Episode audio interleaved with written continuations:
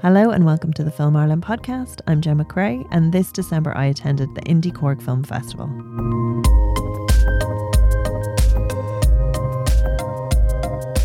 First up, I spoke with festival director Úna Feely about the changes to this year's festival and all the wonderful films they received.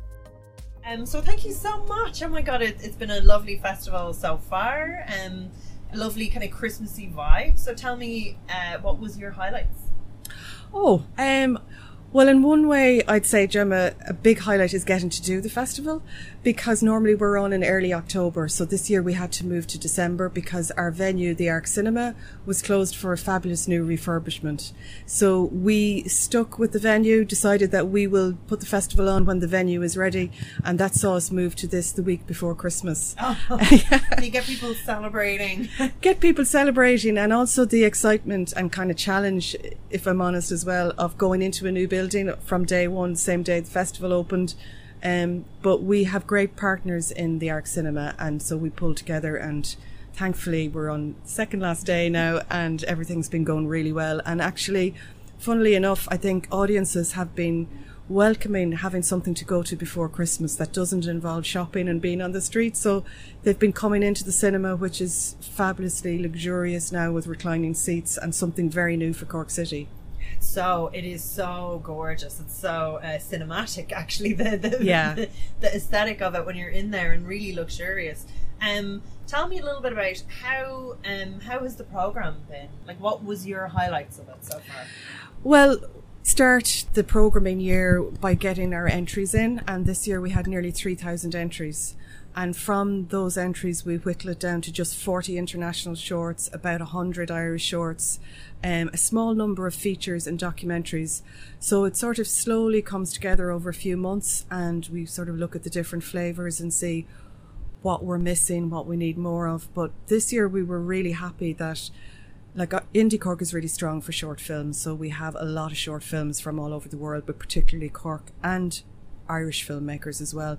But we added a layer this year of international films um, from all over the world. So we have Kazakhstan, Japan, Chile, uh, a real spread of film.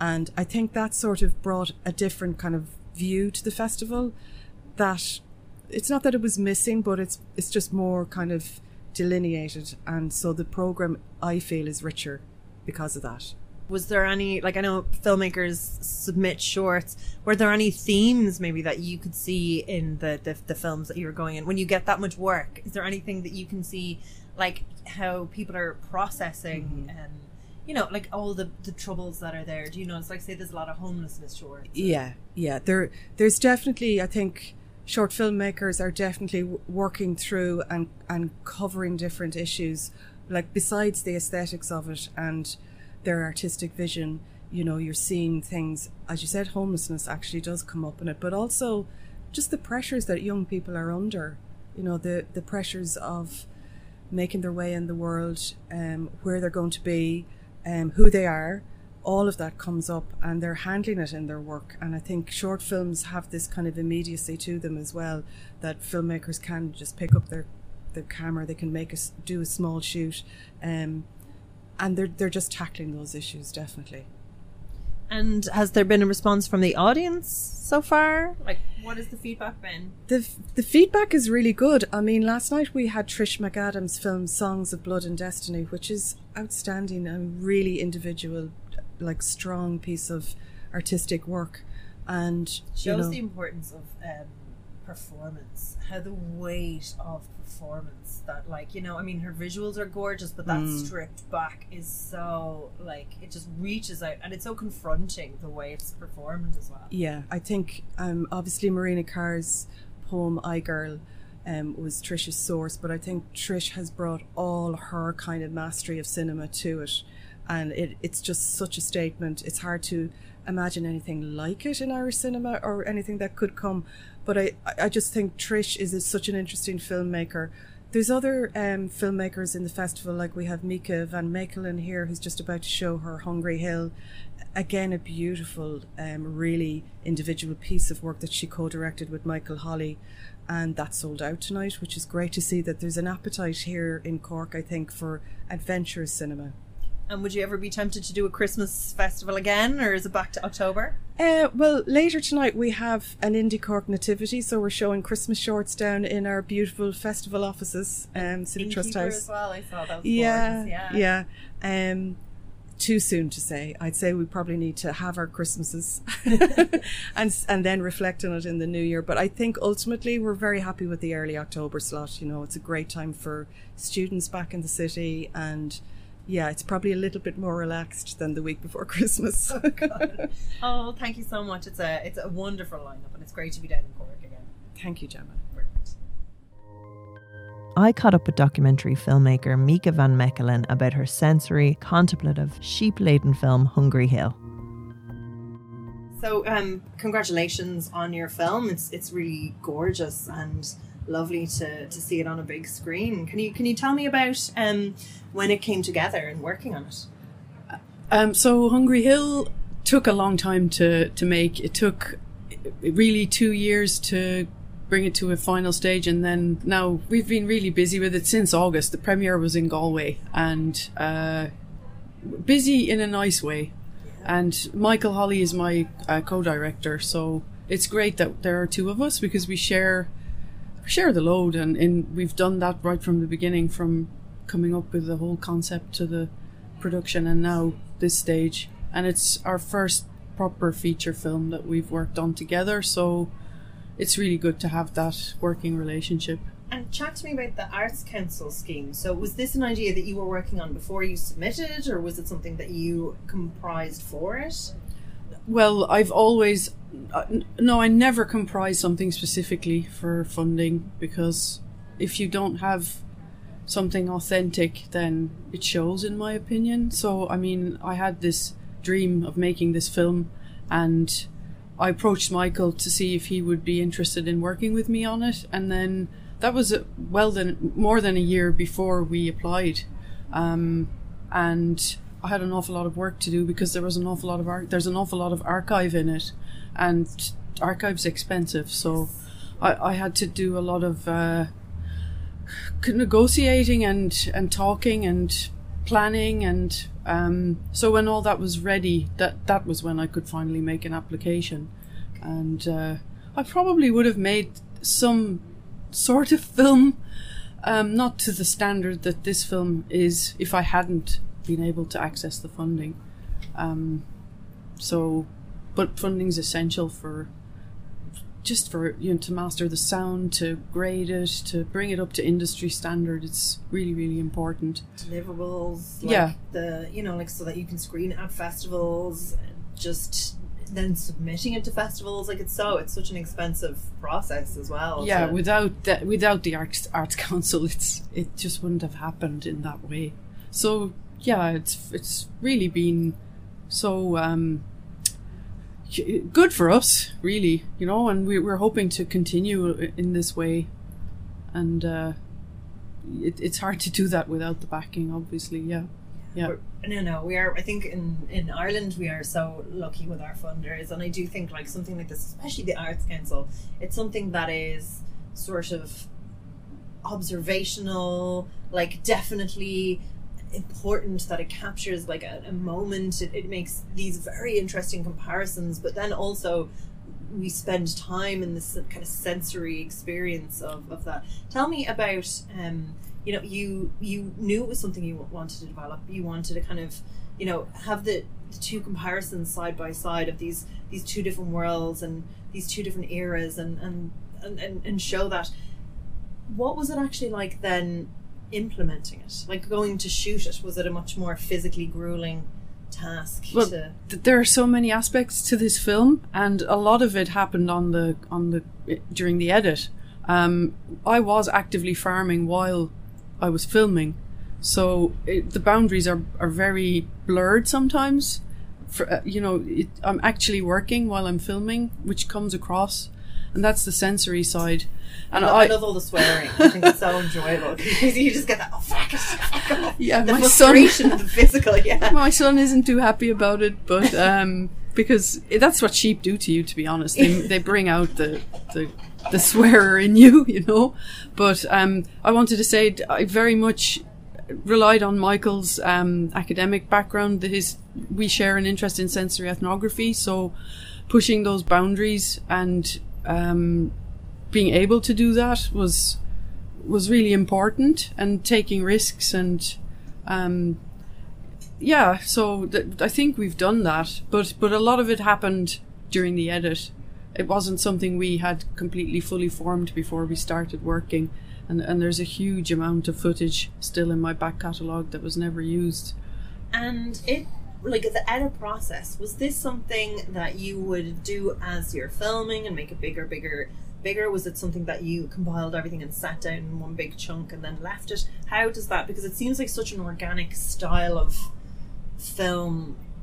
How I'm just very curious to how it manifested. Yeah, it was an intuitive process, the filming and the editing, and I had to wait quite some time before I felt ready to start editing, and um, it it took me a couple of months before I could begin that process. So I suppose I did it in stages, and very much um, just very spontaneously worked on it. And Michael came to to look at the edit a couple of times, and the f- the first edit was very um, a little bit chaotic, I think, Yeah. and and we we had some hard conversations, and and then it started to take shape, and, and that's that's that's a very interesting point. So you're saying as a collaborative um, kind of pair, like, do you feel like that challenges you? Like, just someone to be kind of upfront to argue for a point to make it a better film. Um, the pair of you. So were, were you editing it alone and then showing it to Michael? Yeah. Or was it? Yeah. Okay. Yeah. Interesting. I, I was, and and then he he'd give me criticism, and and it made a lot of sense. And he'd also say we'd also he'd also said this this part I don't I don't think it should be there. Why is it there? And then I'd say, well, it's there because of for this reason. And then oh, okay, well, yeah, that makes sense. You know, so so there was a great exchange, and also the sound, um, Tony's sound. Once that came along, and that that came more towards the end, but that was really the final kind of cherry on the top in a way you know that makes it that, that does so much to the film always and the quality of it as well. Definitely that's the most immersive part of it i think you can feel that. The machinery the, the kind of sound of the landscape like it really kind of gives that intensity to it when you're watching it. Um when you were editing it did you have to go back and film sections? Like is that when you see that you know maybe things aren't working pacing wise what would you yeah i there was a point at which we thought we were there and i remember saying to michael i think michael did all the shots on hungry hill. Um we have no grass in this no, nothing. It's also bleak. And very much towards the end michael went back in the middle of summer and went up the mountain and when everything was lush and green and it was lovely. And that that was a really nice way to end the film.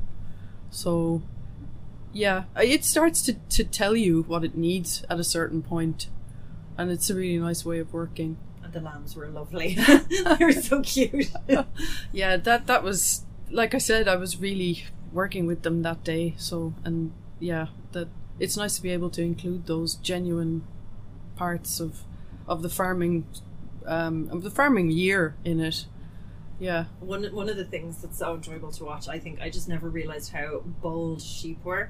I just they're like so bold. it, without be, you know going on about sheep too much. I mean there there are so many different types of sheep and the ones that we own are hill sheep so they're really fast and they can jump very high. And they, they're it's not like lowland sheep that are more docile.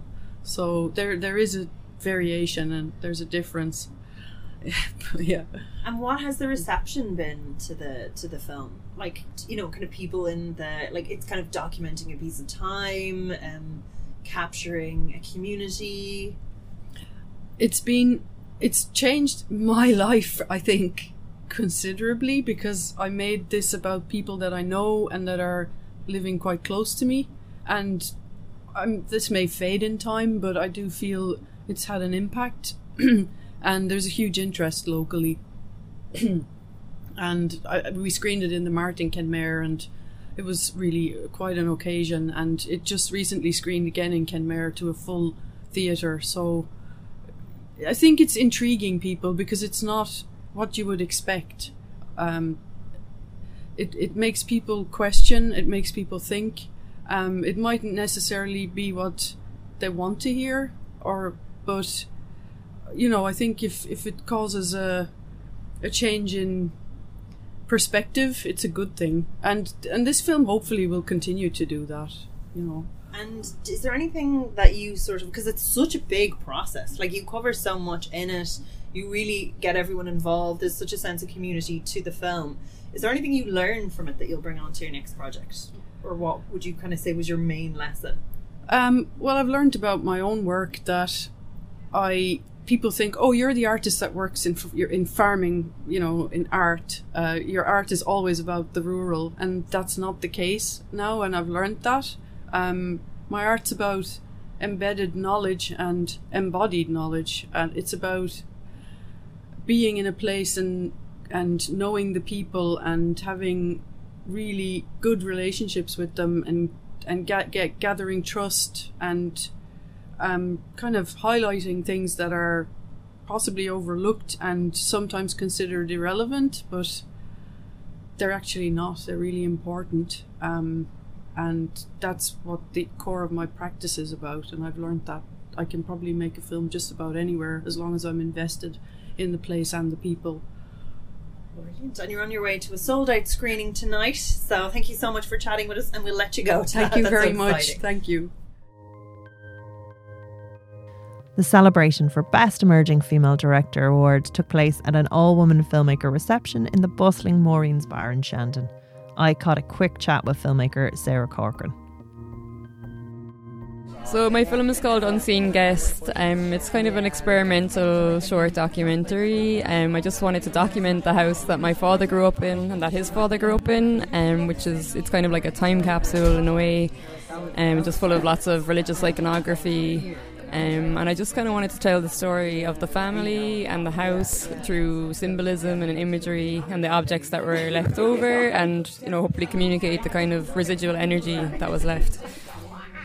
Fabulous. And does it touch on dark and um, interesting themes like intergenerational trauma and and that's exactly what it touches on. So it kind of um, like I allude to things like alcoholism and suicide, which are pretty heavy, but it's kind of unfortunately a lot of Irish family story, I think. Um, but like I, I did aim to make it feel a lot more hopeful at the end because I think there is a lot of healing with happening with transgenerational trauma. You know, as we kind of like free ourselves from some of the kind of Catholic guilt and shame. and one of the first things I think is, is acknowledging it, and art is one of the forms I think that's really important in processing it the whole way through through it. So, um, and where did you, where, how did you get into film? What's your background? You mentioned fashion. Yeah, so like um, I've always been really into film, like since I was a teenager, just watching film. Um, I did fashion styling for about ten years and art direction, and through working on like music videos and short film with that, I kind of naturally kind of became interested in directing my own projects. Then. Fabulous. And what was it like watching it in a in a hometown, basically? It was amazing, yeah, because it like I shot in Shandon and I live in Shandon and the, the gate is so close, so it was kind of like the, a weird full circle thing, and I just felt kind of like it was nice to memorize my family in that way as well. Like they probably never thought that they'd be kind of immortalized like that, so it was actually really nice that it was so close to home. Yeah. oh, and um, do you have the sort of bug now? Are you going to go on and do your next three or four ones planned? Yeah, I have a few like already in the kind of the planning stages and the idea stages, and thinking about like I, I started shooting one myself already, just with myself as the actor. So that's kind of fun, just to like play around with all the different kind of roles of filmmaking. Like I really like a lot of the roles um, involved, and yeah, just a few other things that will be more collaborations as well that I'm working on. Yeah, great. We can't wait to see it. Thank you so much. Indie Cork will be back to its regular slot, not that close to Christmas, so submit your film now via Film Freeway.